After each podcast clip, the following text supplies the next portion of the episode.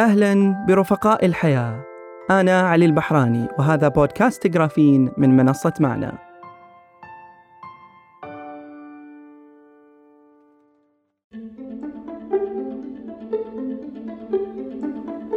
في الحلقة السابقة تحدثت عن قصة زيارتي لمركز سيرن في سويسرا.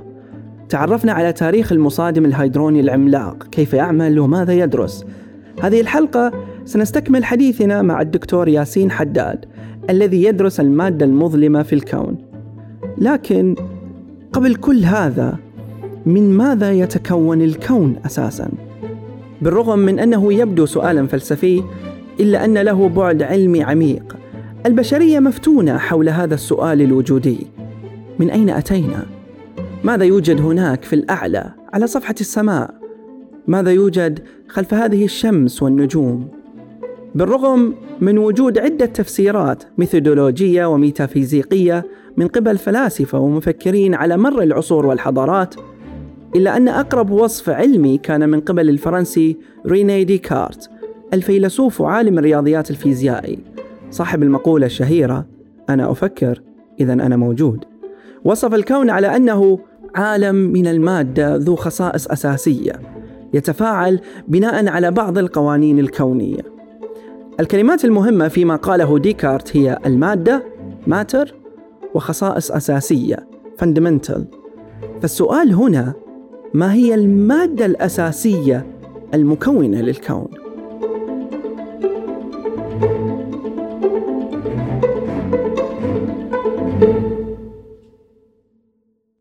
نظرتنا لمكونات المادة تطورت على مر القرون.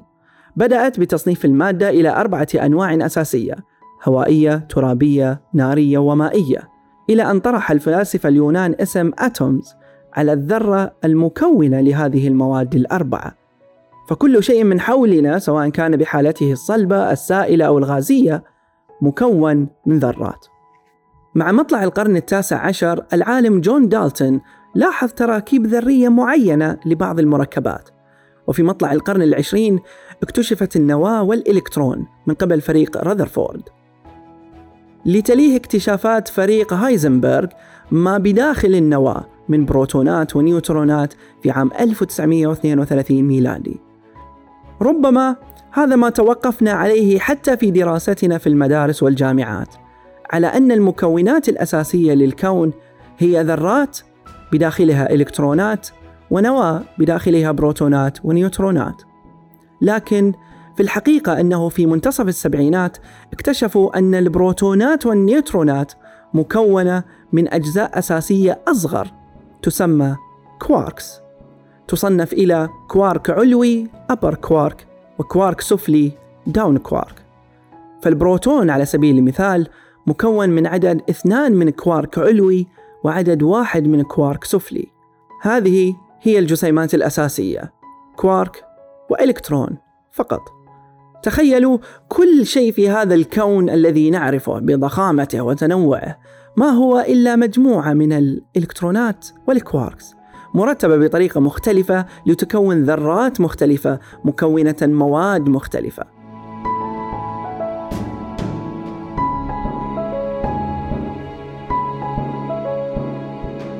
هناك نموذج تم وضعه يجمع الجسيمات والقوى الأساسية في الكون. يسمى النموذج القياسي standard model يحتوي على الجسيمات الأساسية مثل ما ذكرنا كوارك علوي كوارك سفلي وإلكترون. بالإضافة إلى نظائرهم الثقيلة فمثلا الإلكترون له نظير أثقل منه يسمى ميون. والميون لديه نظير أثقل يسمى تاو. لكن لا تقلقوا لن نخوض بالتفاصيل. آخر جسيم أساسي تم إضافته للنموذج القياسي standard model كان بفضل تجارب المصادم الهادروني العملاق في سيرن في عام 2012 ميلادي. السنة التي أعلن فيها اكتشاف جسيم الهيجز boson. عندما نقول جسيم هنا لا نعني جسيم ملموس محدود فالهيجز عبارة عن حقل كمومي يرمز له بجسيم هيجز boson. مثل الحال مع الكهرومغناطيسية هي حقل كمومي يرمز له بجسيم الفوتون.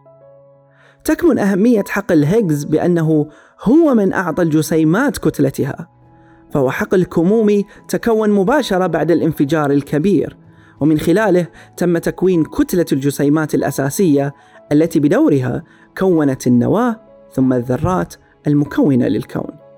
فكل ما ذكرناه حتى الآن وجد بسبب الكتلة التي اكتسبتها الجسيمات من حقل هيجز. لهذا احتفل المجتمع العلمي برصد الهيجز boson ليثبت وجوده الذي تنبأ به العالم بيتر هيجز منذ الستينات ليحصل على جائزة نوبل في الفيزياء على هذا الإنجاز العلمي الذي يقربنا لفهم كوننا أكثر.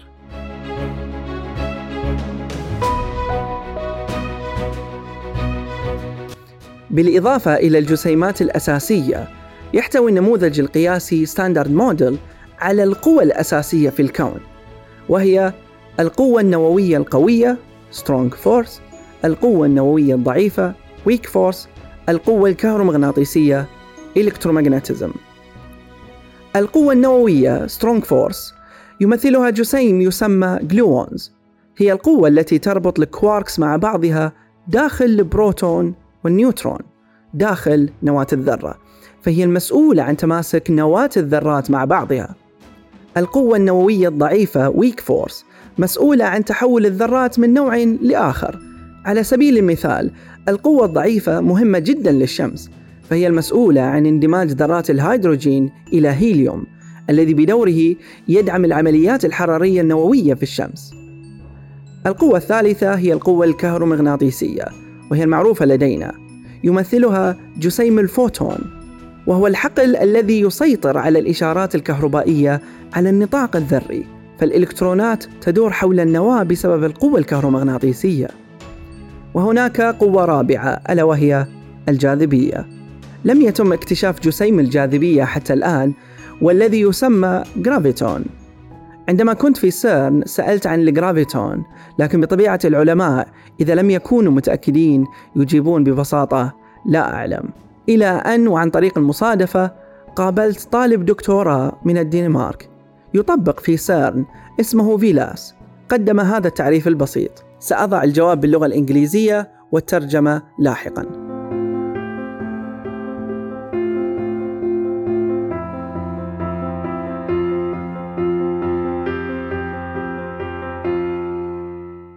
Uh, the reason we have a graviton, why it's proposed, is that the standard model, which is our most prominent theory, it is able to describe pretty much every experiment we made very successfully. It doesn't include gravity. Right. So right now we have one theory called the standard model, include electromagnetism, strong force, weak force, and we have another theory, which is the theory of general relativity, which the, you know works with gravity. And those theories are, as it is now, uncorrelated. And we would like to have one common theory that kind of builds a bridge between these, these two, and that would be kind of a unifying theory. That's why you hear this unifying field theory or something, something unifi- It's a unification of the theories to make one. So a proposal of this is that if there were a particle that only interacts with gravity in such a way that the theory works and include, then that could explain it. Like we, we have difficult understanding uh, how particles interact like with gravity. We can describe it very well. Like we can, of course, we can do many great predictions about uh, gravity, but but a unified field is not there. So the graviton is a proposal to make to do this connection. So it's a new particle that interacts with the gravitational field in a certain way and has a certain relation to the other forces. السبب خلف فرضية وجود ال graviton هو أن النموذج القياسي standard model قادر على تفسير أي تجربة نطبقها بشكل ناجح لكنه لا يحتوي على قوة الجاذبية إذ لدينا الآن نظرية ال standard model التي تحتوي قوى مثل الكهرومغناطيسية والقوة القوية والضعيفة وفي الجانب المقابل لدينا النظرية النسبية العامة لأينشتاين الذي تعمل بطبيعة الحال مع الجاذبية. وهاتان النظريتان حتى الآن غير مترابطتان. نحن نود الحصول على نظرية تجمع كل القوى في نظرية موحدة واحدة. لو كان هناك جسيم يتفاعل فقط مع الجاذبية بطريقة يمكن إدخاله إلى النظرية ويعمل بشكل صحيح عندها يمكن تفسير هذه الظاهرة. لهذا السبب الجرافيتون مقترح لوجود جسيم يتفاعل مع حقل الجاذبية بالترابط مع باقي القوى التي نعرفها.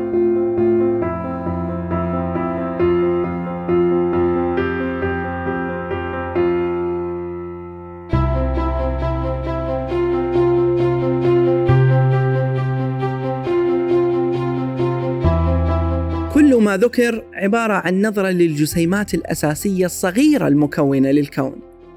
لكن في الجانب الآخر هناك مادة أخرى مكونة لجزء أكبر وأضخم للكون تسمى المادة المظلمة.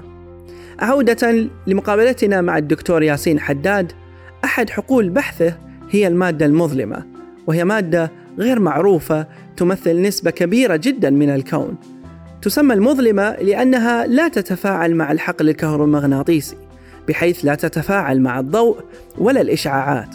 مما يجعلها غير مرئية بالنسبة لنا فيتم تسميتها بالمظلمة. هنا تعليق الدكتور ياسين حول هذه المادة. For example, right now I'm studying the, the Higgs boson and uh, the dark matter. So we know, for example, that dark matter exists but we, we have no idea what it is exactly. So we have some hints from astronomical observation about, about some of its properties, let's say, but we have no idea what is, uh, what is the composition of the, the dark matter.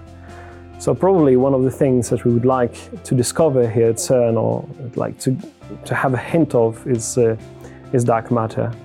Uh, at least this is what I would, uh, I would look for in the future.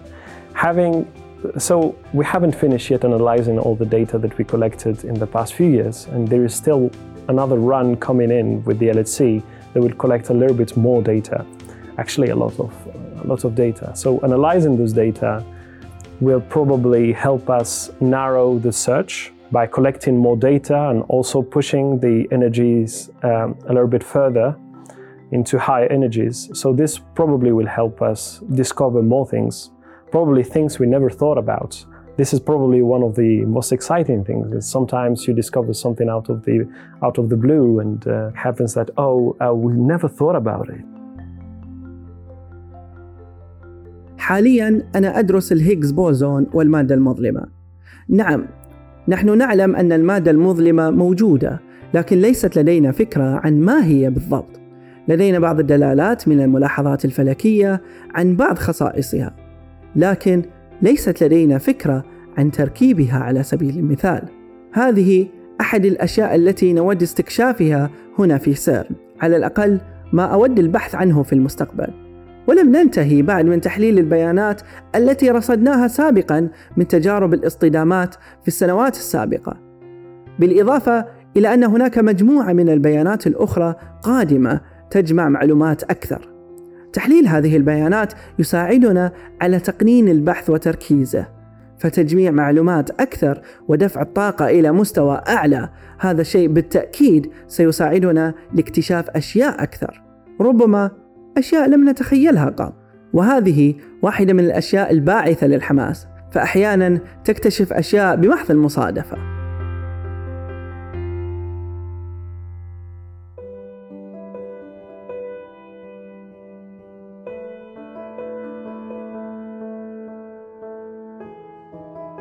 ما نراه من الكون بالرغم من اتساعه وضخامته. ما هو إلا جزء صغير جدا ضمن الكون المرئي لنا كبشر. تخيلوا ماذا يوجد هناك في الأعلى على صفحة السماء. ماذا يوجد خلف هذه الشمس والنجوم.